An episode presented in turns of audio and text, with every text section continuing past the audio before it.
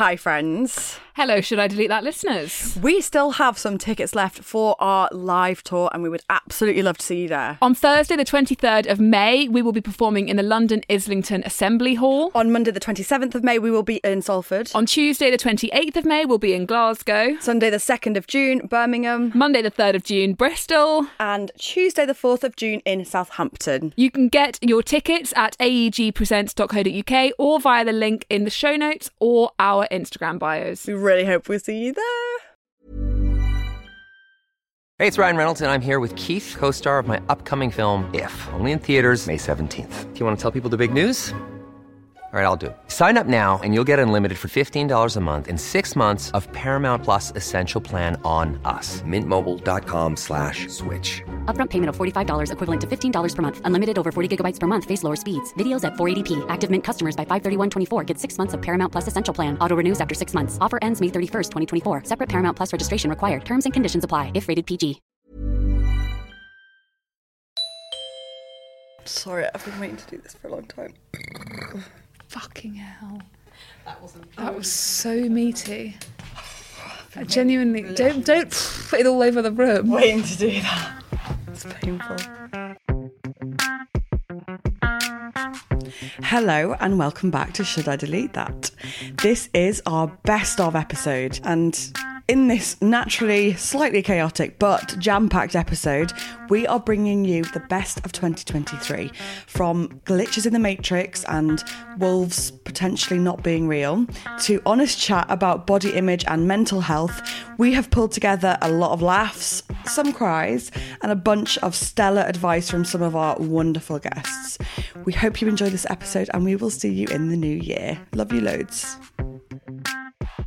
Okay, um, I've got something really funny to read out to you. I'm excited. The subject line is that time I met Em and Alex. Oh no, no, I know. Hi, oh. SIDT podcast team. I hope you're all doing well. Congrats on the huge success of the podcast and welcome to the gang, baby Arlo. I thought I'd write in to tell you a little story about the time I met Em and Alex in Perton. In Perton? In person. Impertinent. I, I haven't quite determined if this was more awkward for me or them, but the listeners can decide if you ever share this story. In March last year, I had a planned dinner date with my best friend at a lovely restaurant called Mallow in London. And on the way there, we were chatting about the Should I Delete That podcast. It was still quite new and how great it was. When we arrived, we were greeted by a waitress who took us upstairs through the busy oh, restaurant to our table in a little side room. On the way there, I spotted two very familiar faces out of the corner of my eye. Em and Alex were sat a couple of metres away from us having dinner with a friend. I did a double take before grabbing my friend's arm and whispering, Em Clarkson and Alex Light literally sat at the table right there. we sat down and I immediately thought about whether it was appropriate to go up to them to tell them how much we loved them and their podcast, but I really didn't want to get in the way of their dinner or look like a creepy stalker. So I decided the best thing to do was ask the waitress if she could bring some glasses of Prosecco over to their table with a little message from us. Nice and simple. Oh. I know. Just after we'd ordered the Prosecco, the waitress rushed back and said, I think they're leaving actually. I didn't want to miss my chance, so I plucked up the courage to go over to them, and my friend joined a few steps behind me. I walked up to the table, Em and Alex had their backs to us, and just started with a hey guys. Em immediately turned round and started rushing to gather her things, saying, Yeah, yeah, yeah, we're leaving now, so sorry. Clearly thinking I was the waitress coming over to kick them out. Alex joined in apologising for taking so long managed to say, Oh no, no, I don't work here. We just came over to tell you how much we love the podcast. I think we were all quite embarrassed at this point, but they were so lovely to us. And we had a little exchange via DMs about how funny the situation was. Turns out they'd been asked to leave a couple of times already as the restaurant needed their table back, so we looked like we'd come to tell them off. I just wanted to share this funny story. It was so great meeting Em and Alex that night, and I've been listening to every single episode from day one. My friend, the same one who was at the restaurant that night. And I have tickets to the live show, and we can't wait to see you all there. Thanks for all the hard work you put into the show and all the amazing stories you tell.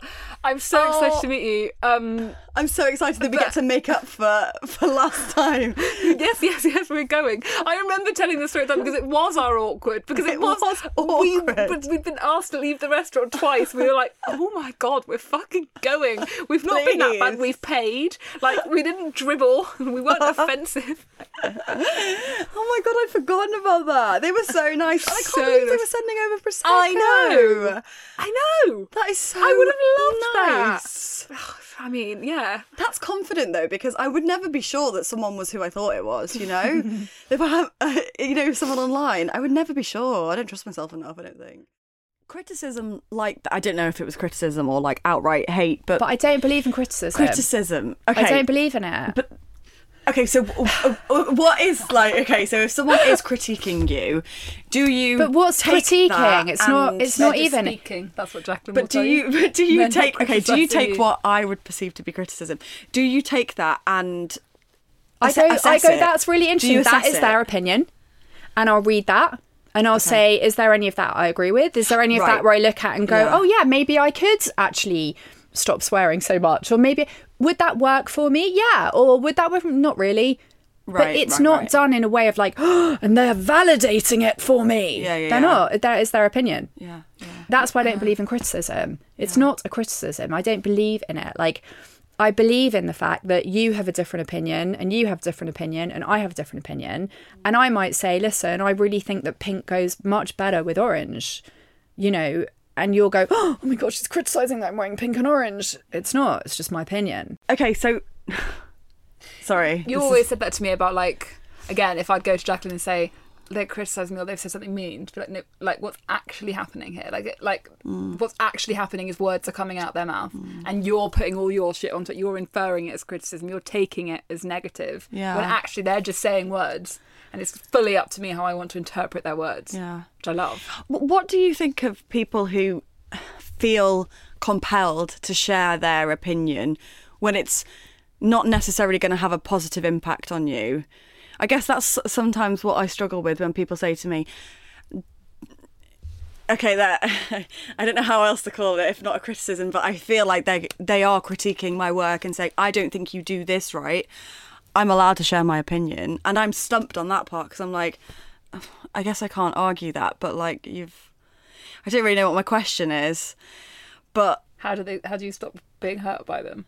or like, do you think that's do- like what? What do you think? Do you think that's right that they can they Yeah. they can share that opinion to be with honest, you like that? I surprisingly, sorry, one of the best things my dad ever taught me, which is, I know, um, one of the best things my dad ever taught me was that um, he said with, with this job because obviously you know it's a similar job. He said you've had your opinion and everybody else is allowed theirs, and it's like yeah, and they you know when people come to me in, in the DMs and they say like oh I, I'm allowed my opinion I'm like yeah you are. Yeah. and I'm allowed mine. And what is quite mm. interesting in our job I think is people come and they say you shouldn't have done this and this and this and that and I'm allowed my opinion. And I'm like well so am I. And what and you're saying mm. I shouldn't I shouldn't I shouldn't but my opinion is that I should so all that's happening here is that we disagree Yeah. so I don't even open them don't reply and I just say oh, what Yeah. a sad bless you like Yeah. wasted your time do you think opinions and criticism are the same thing I don't believe in crit. I don't believe in the word so on that level on that logic yes it's an opinion. is just an opinion It's someone's opinion, Yeah. and they're allowed it. Like, okay.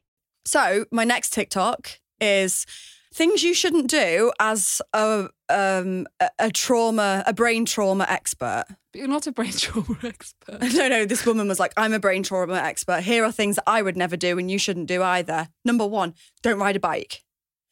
Number two, don't go on a trampoline. oh because you might traumatize your brain Yeah. Number three, don't get hit by lightning. I'm like, okay, I, I can't help that. If I'm gonna get hit by lightning, I'm gonna get hit by lightning. But thank you for unlocking a new fear. She's like, it's really bad to get hit by lightning. I'm like, "Uh, okay, thank you. Great. Fucking obviously. I had a teacher in year five who got struck by lightning two times. That's that is Incredibly very, unlucky. very unfortunate, and also like. I don't know. Aren't you more like what's? I love the lottery statistic of like you're more likely to get hit by lightning. I don't know. Than can't win the lottery? Yeah, something like that. What I say with the wardrobe audit is that it's a, something you should be doing seasonally. And you have your four piles. One pile is stuff that you need to repair or alter. Um, the other, so every time you want to shop, go to that pile first. See what you can repair or alter because often it's the same amount of money. to actually reinvest in something that has served you for so long versus buying something new. Okay. Um, second one is stuff that you want to donate or gift. Yeah. And I say donate or gift because you should never donate anything that your friend would turn their nose off at. Um, and you also have another pile of things that are that you c- kind of want, but it's not in season. So you just pack them away in vacuum storage bags. Yeah. And then you have another pile, and this is stuff that you really don't want. And it's actually that pile that I ask people to look at because I'm not a stylist. Like I, I can dress myself and I'm confident in my style, but I'm not about to go out there and style anybody else.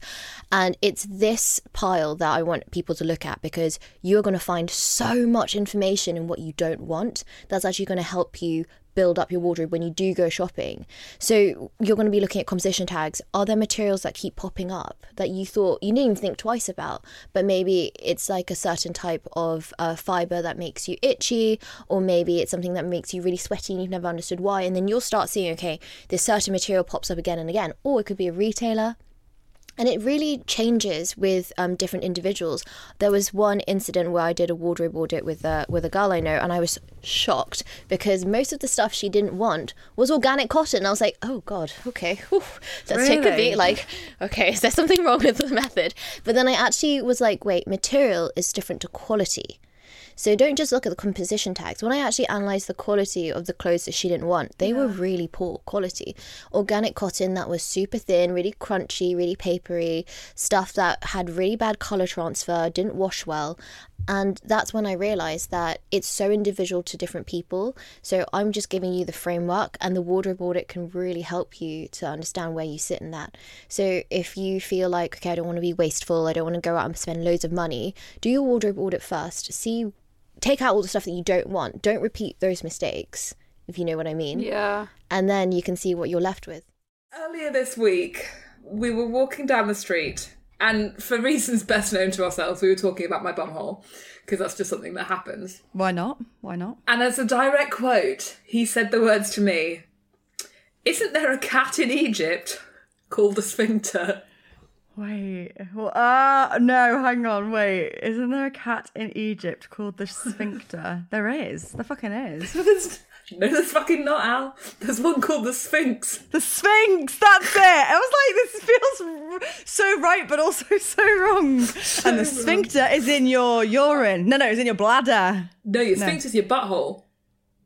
Oh. This is not. This is. This wasn't quite the reception I foresaw. Sorry, sorry, sorry, sorry, sorry. H- hang on. I'm sure sphincters was to do with the bladder. I'm Oh, sure the sphincter. we have lots of sphincters.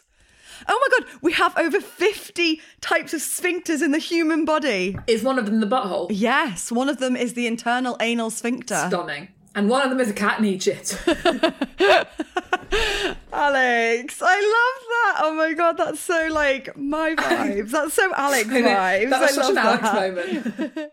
So I'm Sarah de Lagarde. Uh, I didn't have an extraordinary life before, and then on the 30th of September, on that Friday, something happened that would change my life forever. So, yeah, that's that's that. And it's remarkably recent, isn't it? It's what, four months ago? Yes, four months. Yeah. It's unbelievable because I mean to see you here today you look gr- I mean obviously your life has changed beyond measure and we'll get into that but it's um yeah it's it's so cool to like see you here and like looking great and happy and yeah Thank you. I guess I guess I'm positive because I always think about what could have happened. I could have died that night um, at least ten times, according to you know various people who were part of the the, the rescue mission. Um, so for me, it's really every time, I, every day when I wake up, I feel and I'm so happy that I'm alive. when I see my kids, I'm like, oh, I'm so happy I'm around them now. So yeah, Oh, bless you. And can we ask what did happen on Friday, the 30th of September? Yes, so I I was at work um, that day in the office, and I stayed on a little bit later than I would usually. I had some projects to finish, and then uh, I left the office quite late. I remember it, the weather being horrendous. It was quite windy, rainy, and I thought, oh, I need to take a cab to go home, and I just couldn't get one. And in the end, I thought, okay, I'm going to take the tube. Um, and uh, I remember sitting in in in in the carriage, and I was so tired. And I thought, okay, I'm just going to rest my eyes for two minutes. And then I woke up in High Barnet, which is not my station. And I thought, oh, oh gosh. Um, I was a bit, I felt lost because I just woke up. So I rushed out of the, the tube, realized, yeah, this, what am I doing? I actually need to stay on that tube to go back into London. And so I ran and there was um, water on the platform. I remember that. And I slipped and tripped and fell headfirst into the closing door of the tube and broke my nose, broke my front teeth, two, two teeth. And, um, and I, I slid, um, I slid down the, the, the carriage and fell on the, on the gravel. Um, and I remember falling into the darkness and thinking, "Oh my gosh, I'm not supposed to be here.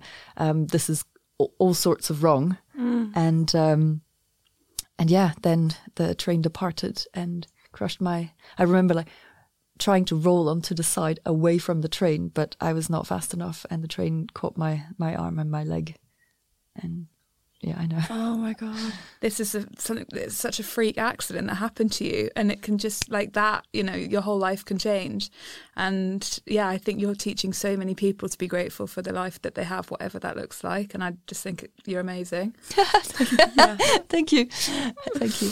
You know, but it's it's true that you know we so easily we're so um, privileged in this country that we have you know the NHS system. Mm and I, I, I probably didn't appreciate it as much before. And it's only when you, you know, you you are in a life and death situation that you think, oh my gosh, I need help. And this is one thing that I realized quite quickly is that before the accident, I was quite um, independent. So I had a lot of friends, but I would never ask for help for anything. I would, say, I can deal with it myself.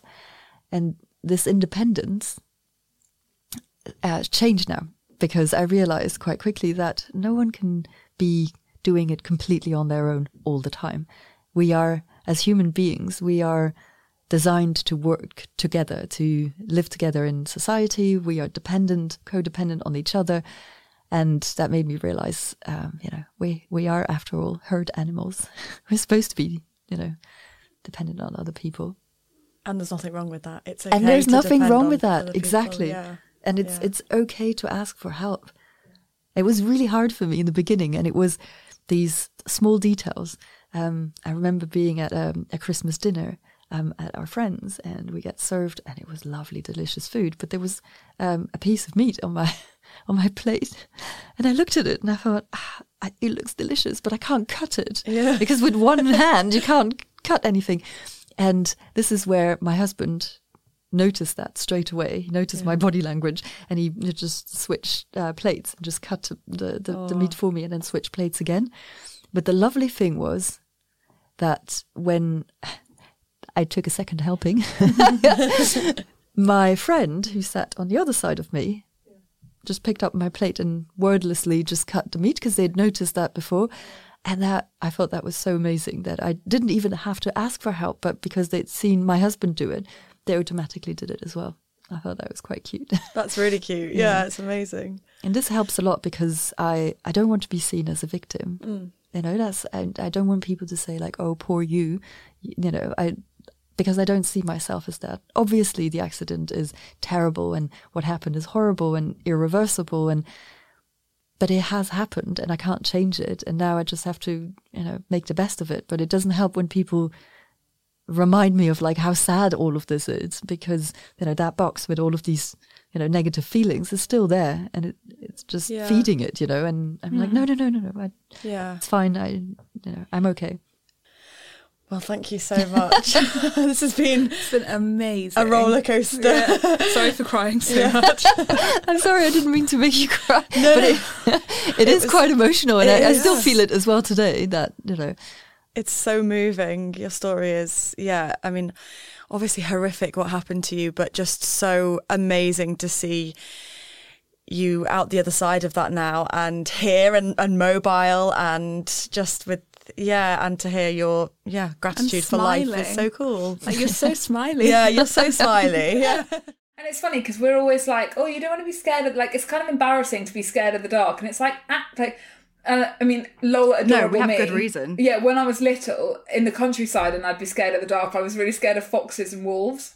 I don't know what what wolves I thought oh. were ro- roaming around Oxfordshire, but I was really convinced because we had chickens when I was a kid. Mum, mum was rescuing these chickens, and we used to have to go and lock the chickens up at night. And in my head, I'd be like, "Well, I'm going to be eaten by a wolf." I think it was Red Riding Hood, Oh, but I mean, yeah, they do not exist. well, ow, wolves exist. No, they don't. they're, they're legends, aren't they? No, wolves are. Foxes exist, but wolves don't exist. Wolves don't exist.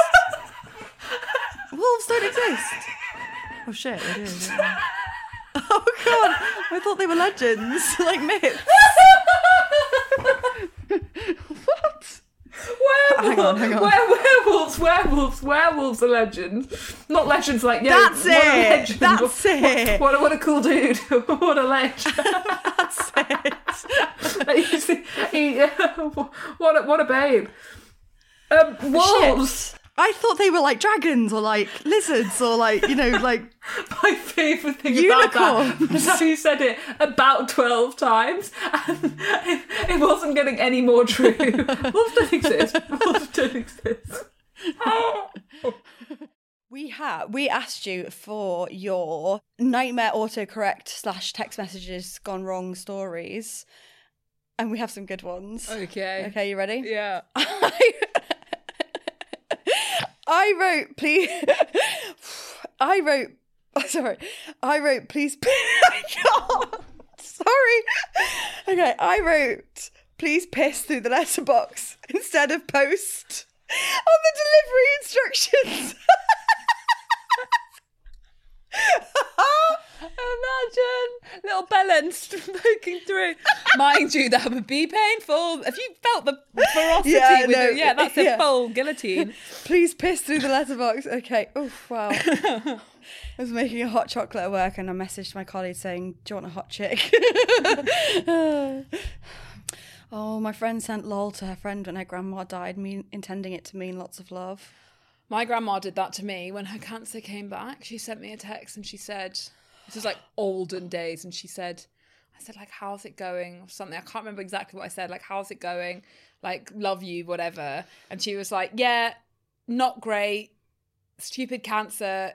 In my boob or whatever, and then lol. That's I think that's where I got it from. Just like the pathological need to lol after everything's serious. Okay. Um another another one. Got a message from my dad saying mum has moved out the rest of her stuff, comma, lol. Lol. Mum's My gone. dad thought lol meant lots of love, and that was very awkward.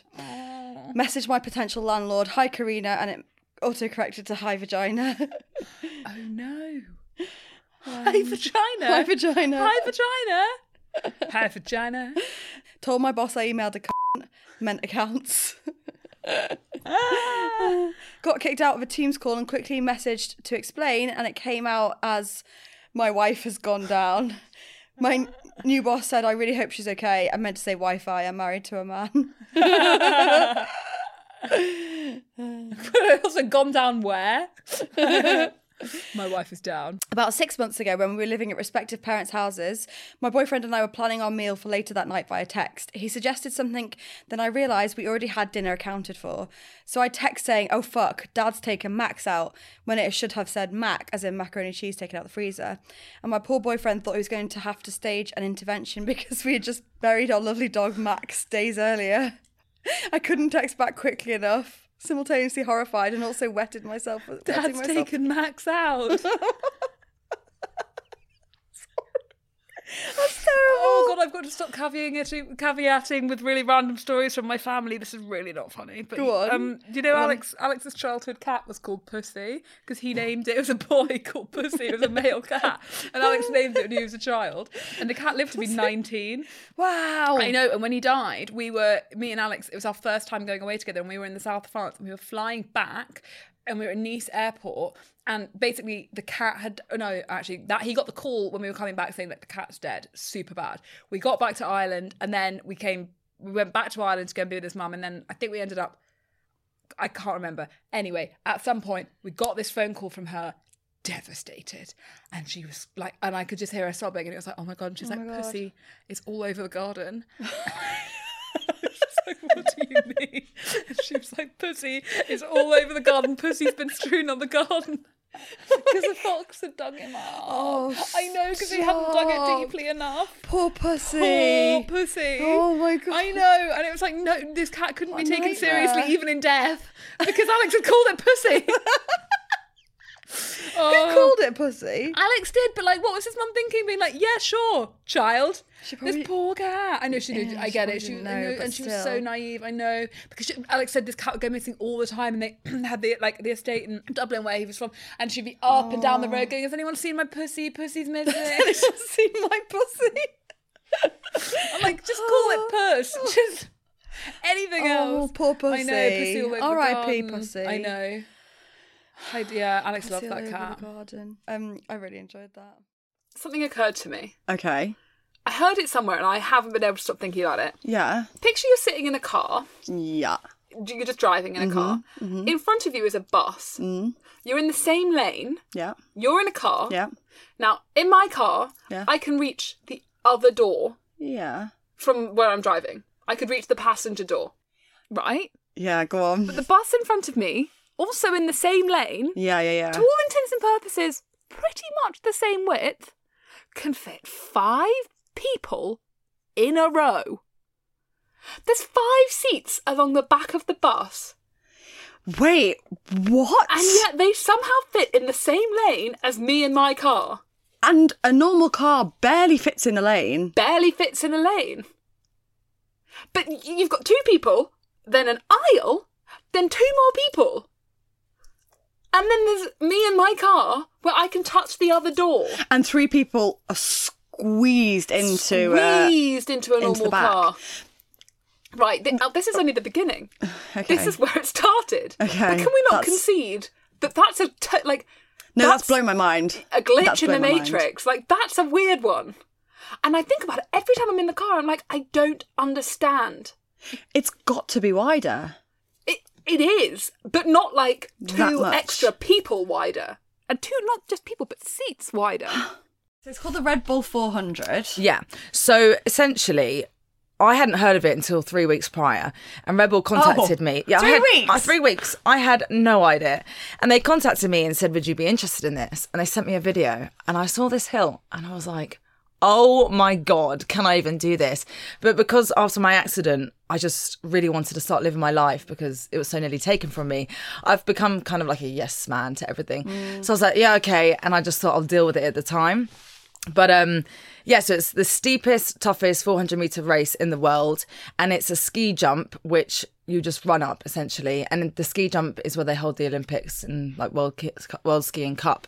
So yeah, it's it's Really, crazy. it sounds awful. it literally sounds horrendous. You run it up looks horrendous It- as well. yeah. On your vlogs and on your videos, I was like, it looks awful. like, like horrendous. Do you know what's funny though? When you look at it, you can see the green grass, but people think that's the end, and then there's more at the top, which it goes ridiculously steep, and it goes up to 78 degree incline. So it's so steep and it's so long, and it's actually more of endurance because yeah, it was 400 meters, but it took me 17 minutes 26 seconds. It would take me my How whole long? life. 17 minutes 26 seconds. Yes, I think same. it would take me that long just to do 400 meters at a zero percent gradient. to be honest, yeah, it does take me like 23 minutes to walk a mile, so we're not far off that. That's crazy. Yeah, it was wild. It really was. Were you scared of fall, like falling back down the hill? Weirdly, no. I think my character, even with my accident, when I found out what was like happening, all the surgeries and all the risks, nothing in me was worrying about what was going to happen. I just thought, I'm not, I'm just going to block it out. Yeah. So I didn't actually think about falling down, weirdly. Um, and I think as well, you don't fall down because it's so steep that you go on all fours. And I think that saves you because my foot was slipping. So yeah, it, you, you could, but no one, no one ever has. So No one's ever fallen no, backwards. no. I would. That would be an absolute car crash. I'd, make, I'd set a record. I like that. I like it. Honestly, it'd be like bowling. Everyone just get knocked out. yeah, oh yeah, of course. All the I've got the right shoes for that. you come prepared. We love it. If you don't mind, would you mind telling us a little bit about the journey, like rewinding you? Yeah, of course. To to your accident and getting you from there to what you've just done, because you put up an amazing video last night on the day of recording, where it was like it maybe I watched it like four times. Alex was like, "What is that audio?" Because it was like it was the audio's- It yeah. was amazing. It was you doing the climb, and then the, like it was hardcore music, and then the music stopped and went to like soft piano, and it's you in your rehab, like Yeah. and it was really emotional seeing how far you've come. Thank you. So, would you be able to tell us a little bit about like that journey, and where you started? Yeah, of course. So I was 20 years old at the time and I was working at Chelsea Football Club in marketing on my internship because I was at uni studying marketing at Bournemouth. And it's so funny because when I got the job, I was so excited. I was like, oh my God, um, like this is like my dream job. And it's so funny because I think if, if I knew back then what was going to happen to me, crazy. Um, but yeah, I was two months in and I had an accident. I got electrocuted and I was essentially fighting for my life and my legs. It is a miracle that I'm alive. So I was in hospital for two and a half months. I went to three different hospitals. I had over 25 surgeries because when you're internally burning, you, you internally burn for weeks. So it felt like I was being electrocuted for about three weeks. Oh my god. Yeah, it was not. It was not pleasant. Did not realise that. No, because your muscles are burning essentially. So they kept having to do debridement, which is where they take away dead muscle because it just kept on burning. So um, yeah, it was not great, and I had like loads of infections, fevers. It was it was a tough time, but um. I just remember all the surgeons came into my room about two weeks later and they said, you know, we've been weighing up the pros and cons of keeping a leg, not keeping a leg, and then they were listing them all to me. And I just remember interrupting them and I was like, I'm so sorry, but I, I've seen my leg. It's in a really bad way. I know it needs to go because I just didn't want to spend my whole entire time for the next two years coming in and out of hospital fighting for something that was quite clearly dead. And I just wanted to get back to my life. So um, he was like, You sure you're making the right decision? I was like, Yeah, I think so. Um, Wow. yeah, it was it was a lot. Um, But the thing is, when they all left the room, it, I find it crazy to this day how I reacted because I had a few tears. There wasn't many at all, and I turned to my parents and I said, "Well, at least I can be in the Paralympics now." And that was genuinely the first thing I said. which- Wow. yeah. Because I, I was like, what can I do now that I couldn't do before? And it was like my brain was trying to quickly think. And that's what I came up with. Um, so, yeah. And I think I had that mentality a lot throughout hospital. So I didn't ever really think, why me? Why is this happening to me? I just kind of was like, what, what can I do? So I started learning Spanish and I was reading. Um, I'd say the main negative thing that I felt was nobody would fancy me now, which is crazy to think because, you know, I was a young girl and I mean, I'm sure there are people that wouldn't fancy me, but I just started to think really negatively about that and I felt really insecure. But then I just thought to myself, well, if, if people think that, I don't really want to know them anyway, right? Because they're clearly not a good person. So, um, yeah, anyway, so I when I came out of hospital two and a half months later, um, I got a prosthetic leg within a month, and I'm a very determined person, so I was very good at walking again and running and trying to do all these things. Um, so I came out of physio really quickly, and I returned to work at Chelsea within two months. So it was four months. Yeah. Your face. Yeah. What? Yeah, because I thought to myself, this is an internship. I don't want to miss out on this opportunity because it's incredible. So I need to get back and work and get as much valuable information and knowledge as I can to set me up for my career. So yeah, I returned within two months. Um, and I was going in a few days and they were really flexible, let me work from home. So I was doing the working from home thing like way before Yeah. um, lockdown.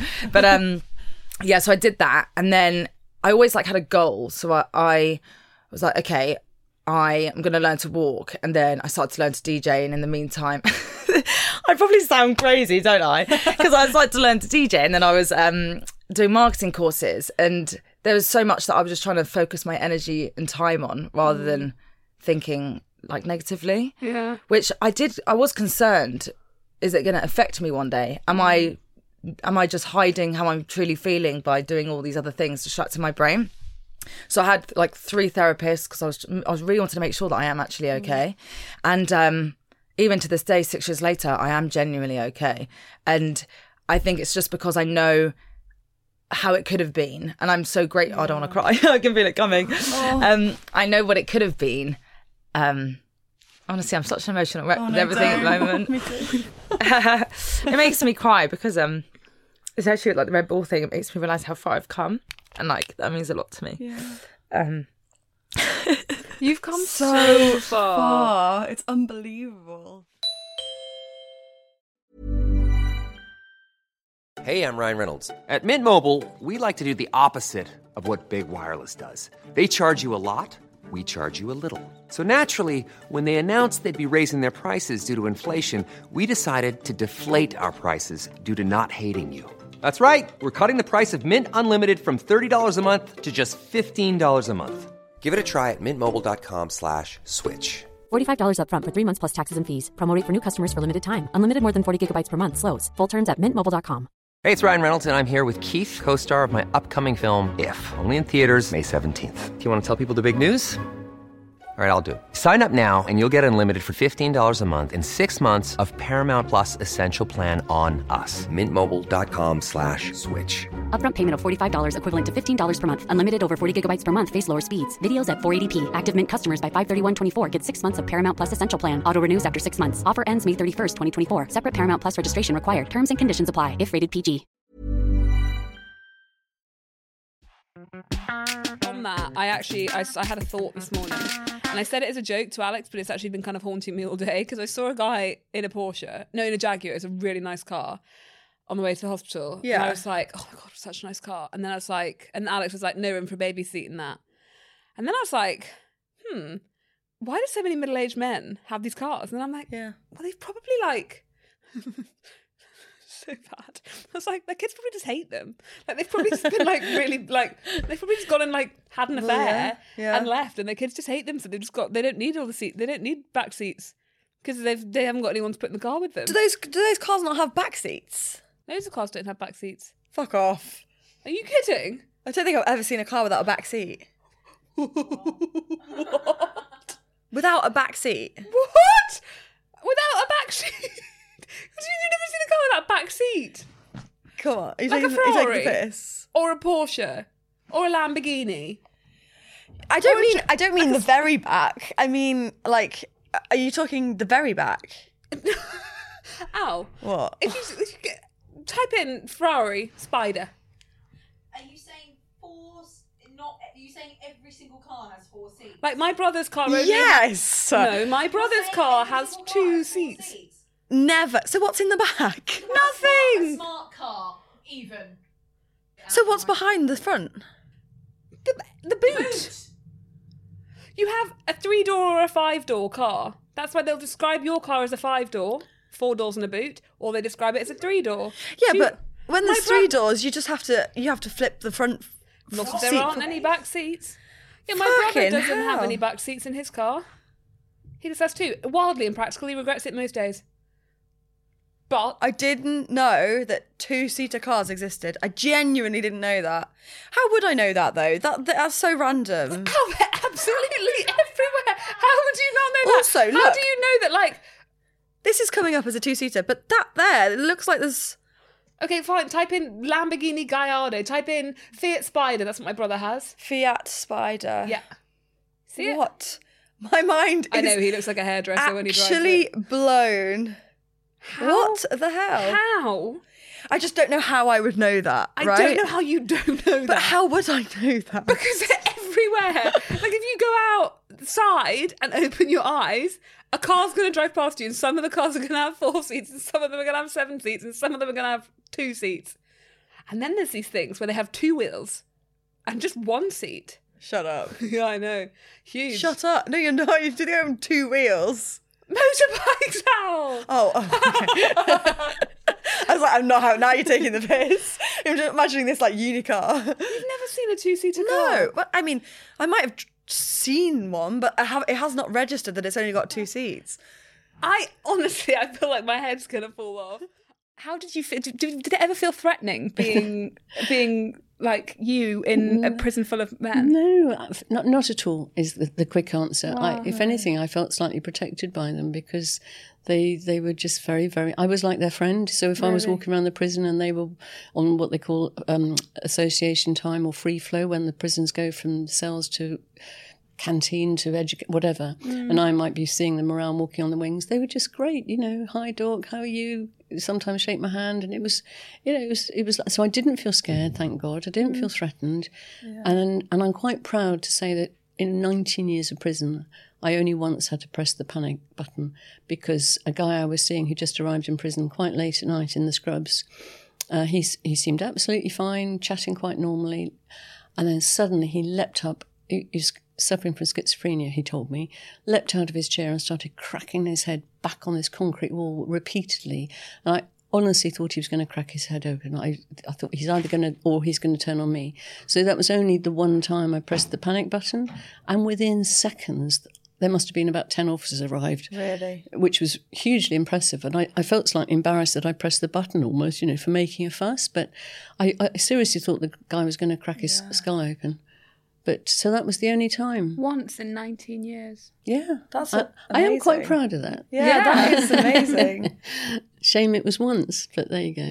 So really interesting. Why do you think it was that you'd been told that women were more difficult and Yeah. that you'd hate it so much? I don't know, but I heard it so many times, and I was so happy working in the scrubs. I had no particular need to go and work. And also, I mean, apart from anything, Holloway was a much more difficult journey. You know, I th- I'd had no need to do it. Plus, I was told, oh, you know, you, they'll they'll eat you alive and make life hell for you, and this, that, and the other. And I thought, so it's not a great Im- invitation, is it, to go and?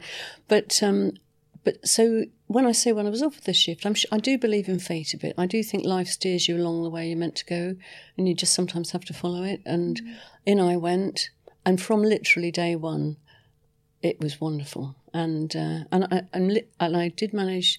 Again, I was quite proud of that record. I wanted to beat the Scrubs record of seven years, so I, w- I was there for seven years and four months until I retired in April. And I'd, you know, I I absolutely loved it. But the stories that I heard from these women never, ever, ever stopped shocking me. I mean, mm. you, you, I, I thought I'd get immune to it, but they never, they never, it, I never stopped being shocked at the stories I heard. the stories of why they were there. Yeah, yeah. And again, I think it's something like I think the s- statistic is eighty six percent of women in prison have, have are victims themselves of some sort of abuse, domestic violence, controlling relationships, whatever.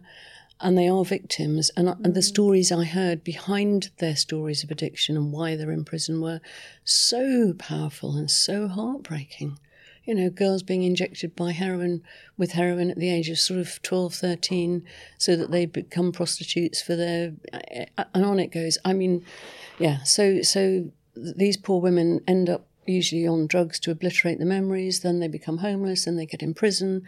And I knew so many women tried to get arrested so that they didn't have to sleep on the streets horrific. And six, sorry, here comes the old stats: sixty-five percent apparently, when I was there anyway, were released to homelessness. And they have no. How, how do you have a chance when you're released to homelessness? Most of them would say they then go to a crack house to to get get shelter, and they're back on their drugs, or they try and get arrested to get back into prison. So one one campaign must be to try and there must be a better place for women than prison. I'd argue it's much I mean, easier to make a boat. I mean, I don't want to be like, but what about? But like, what about a boat? I think it's way easier to make a boat. Okay, sure. Are you kidding? no. Oh my god, you could put a tin bath and they float. You just you literally just take a boat like a like boats are just No, but you can't. empty You got to have wheels and a motor. And wheels on a boat. No. No, No. no. Uh, paddle flappy things. You do. You do. You do. On the bottom of a boat. I'm sure of it. You do. Stay there. no, Stay no. there. On a sailboat, you'd have a rudder at the back. I'm thinking Titanic. Didn't have wheels, Al. It didn't have wheels. What's on the bottom of a boat? Nothing. Oh no, there really isn't. No. Oh, and a rudder. Yes. One thing at the back. Oh shit! Yeah, no, I thought it had big wheels. Okay, never mind. never mind. I thought that's, she thought wheels. She thought boats had wheels but like, then how does it get anywhere? on the back of it. On a trailer. You just put a boat on a trailer, and you just you see that sometimes on the back of the motorway, someone's got their boat on a But trailer. how does the boat move on water? Oh my god! With the with with either the propeller or the rudder, either wind. What what would a wheel do in water? Yes. How on earth would that work? There's no traction. I thought how they. I thought that's how they went. Boats. No, grrr, propeller at the back, going round and Propeller? round. Yes, Big Not wheel. wheel. It's not a wheel. it's a good. It's like a like a like a fin thing at the back, and it goes like a fan. Yeah, Oh. not a wheel. I think people sometimes project a lot of their own feelings of inferiority when it comes to exercise because they think, oh, well, you're you're so amazing, you can't possibly know what it's like to struggle running a 5k or whatever. But something that you've maintained throughout it, and you touched on earlier, is this like it doesn't matter how far you're going, it doesn't matter how fast you do it. It is about having a go, and it kind of feels like that even when you're doing the most extreme and extraordinary things. Your attitude with it is very patient with yourself and with others, and very just like not laissez faire because you've got that grit inside you, but it's it's not a competitive. No, not at all. Thing. I It's- still, every time I turn up to an event, and it could be an Ironman or even just a sprint triathlon, I arrive with imposter syndrome. I think, oh, what am I doing here? You know, what right have I got to do this? You know, I'm pushing my bike along and thinking people are going to look at me and think, what? She's going to take part? That one? You know. um, so I still don't feel like I uh, have a right or, or belong. And that's, that's from years and years of going into a gym and thinking people are going to look at me and think what's she doing here and she's not doing that right and you know she doesn't look like she ought to um, and i think so many people feel that and you know it, it quite amuses me the reverse of imposter syndrome which is the you know the billy big bollocks who rock Right. up with their four yeah and then they're absolutely hopeless um, which I kind of wish I had a bit more of their attitude, but I don't. I, I always arrive thinking people are going to be looking at me and thinking, "What's she doing here?" Um, I and I ten Ironmans, nine, and I still haven't got over that. ten Ironman starts, yeah, but I still haven't got over that. Um, that feeling, as I say, you know, even going to short events or you know, shorter God, I would not have imposter syndrome if I was you. Well, you do, oh, it's weird. I I, would I, show up my award. I'd have it pinned. Tattooed. yeah. they do get the tattoo, a lot of the Iron Man. Do they? Probably Yeah. for that reason.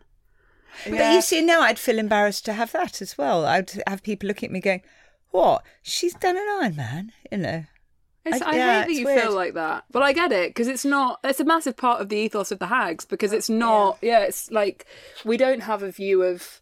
We don't. We don't actually have the representation a lot of women in sport, but certainly not older women in sport. You know, you imagine. I I feel it when I'm. I mean, I was literally. I I stopped counting at thirty, but I was overtaken by so many people on my run yesterday. I was like, oh fuck it. But you don't. We don't really have the celebration of the slower people doing it, of older people, of anything that No. isn't like beefcake with a waving man, Yeah. which is annoying. Yeah, and I just don't have that competitive um, element. Uh, I'll be out with my trainer Cal, and he's like, you know, say we're on bicycles. You say, okay, we're coming up on one there. You can overtake. And I go, oh, I don't, I don't care about overtaking Cal. But of course, that's his thing. Is you've got to be better. You've got to push harder all the time.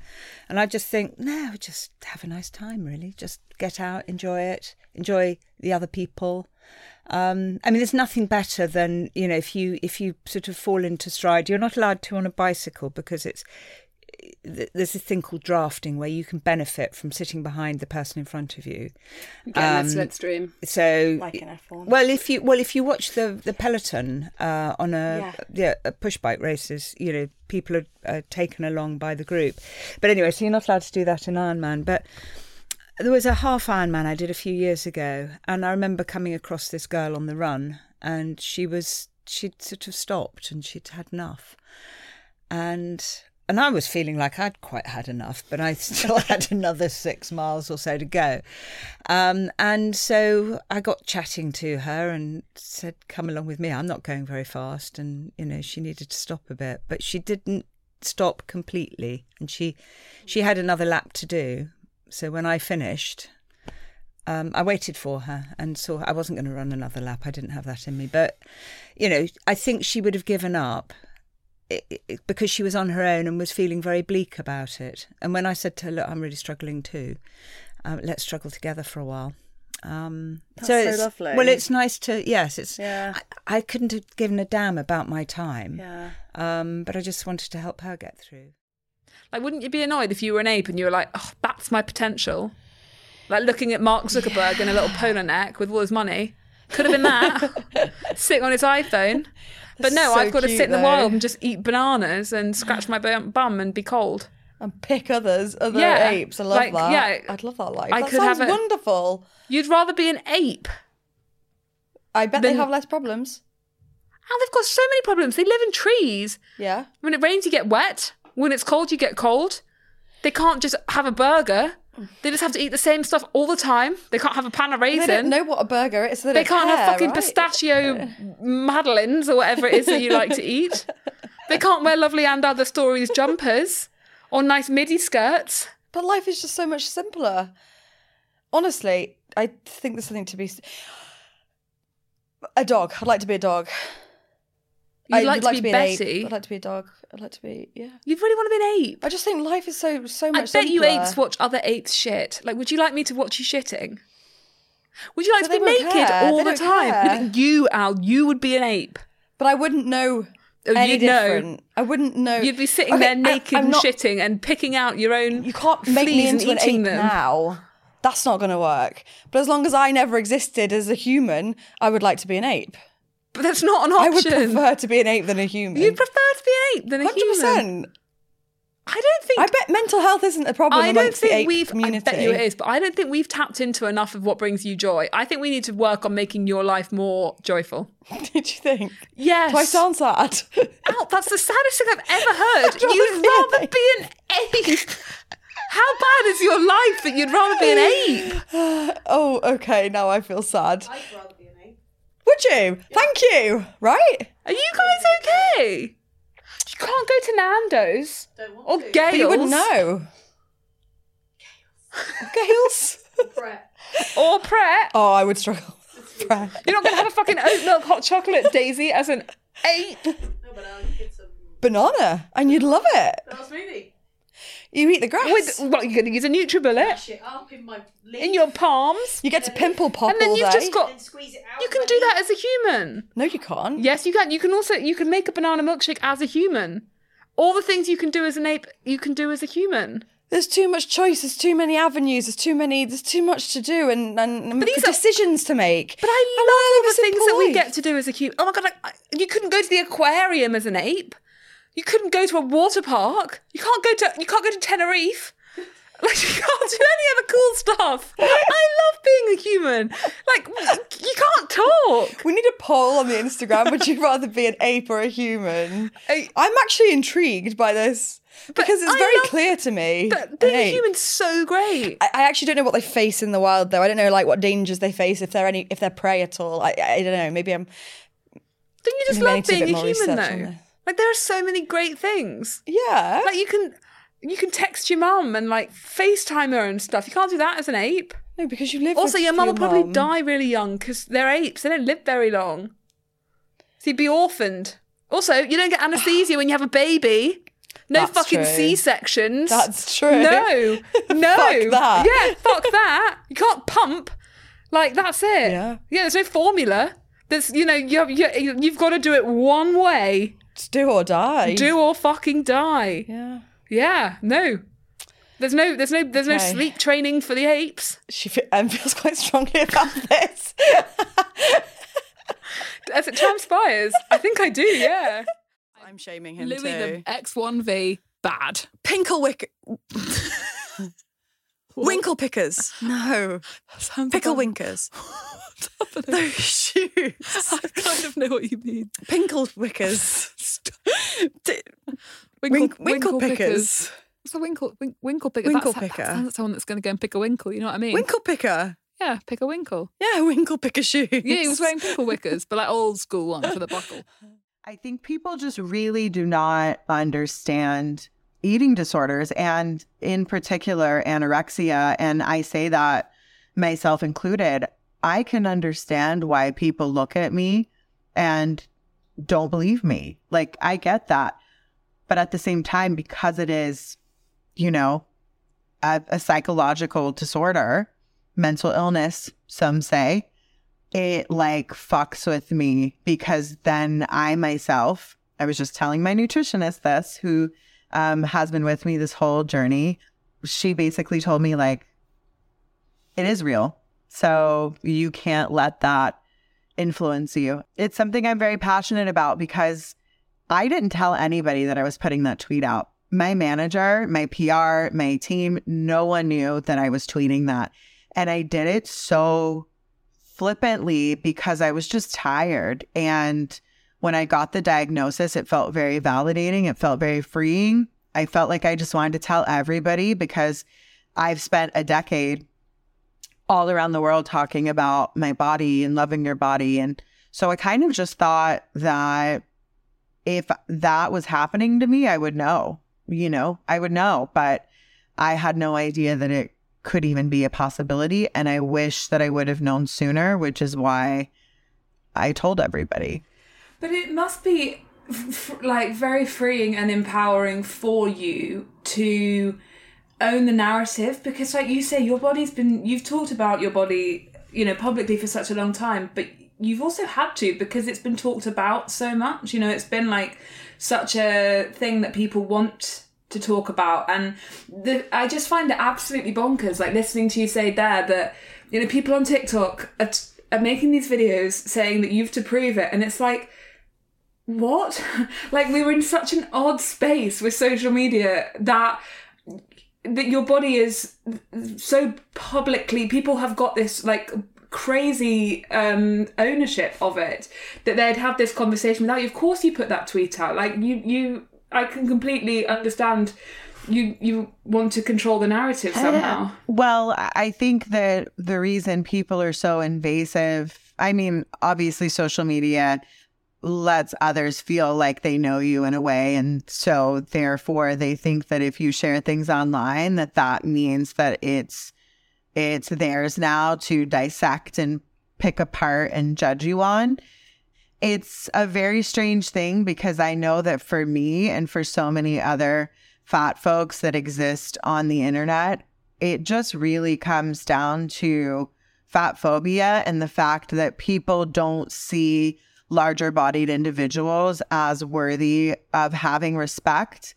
And we're not allowed to take care of ourselves. We're not allowed to suffer. We're not allowed to to experience things that they don't feel like we should be allowed to experience like eating disorders like love like intimate partnerships i could just keep going like loving ourselves they don't think that we're deserving of any of that so you know it, it really comes down to to that and it sucks. It sucks that people um you know put their put their hatred of themselves onto everybody else. But i feel really grateful. Like i don't want to be negative.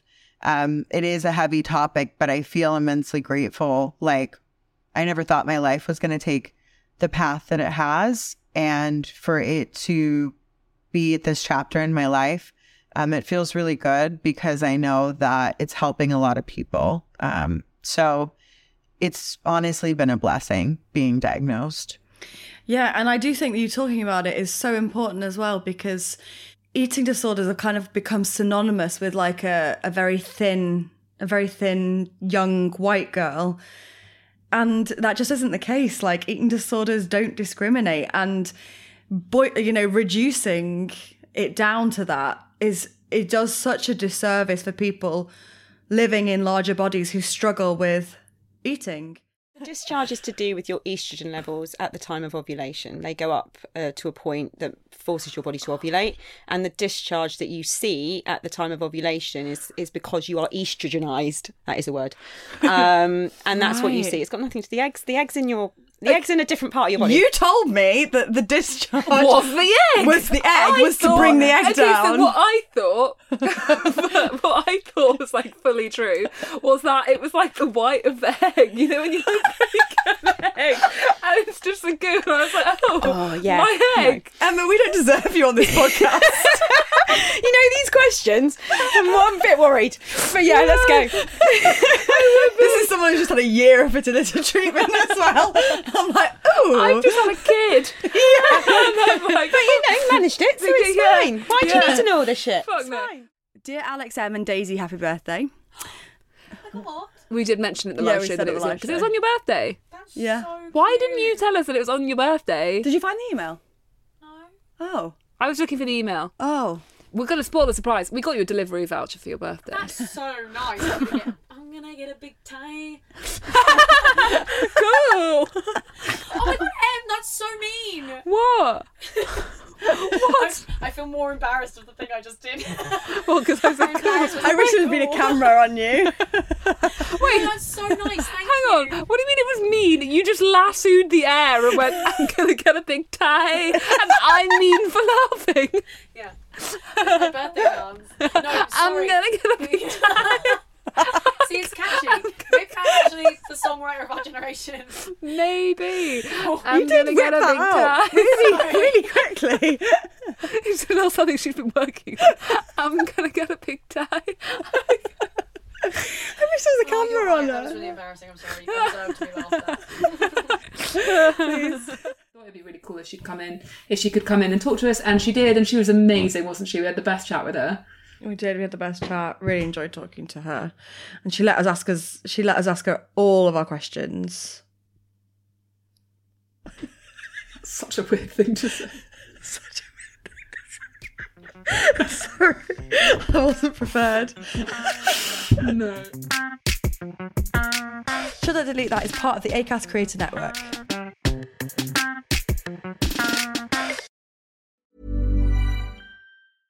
Okay, I have two new obsessions that I need to share with you. Impress No Glue Press On Manis and Impress Press On Falsies Lashes. Trust me, these are getting ready game changers. Both require no glue, so there is no damage to your natural nails and lashes, no mess, and no annoying dry times.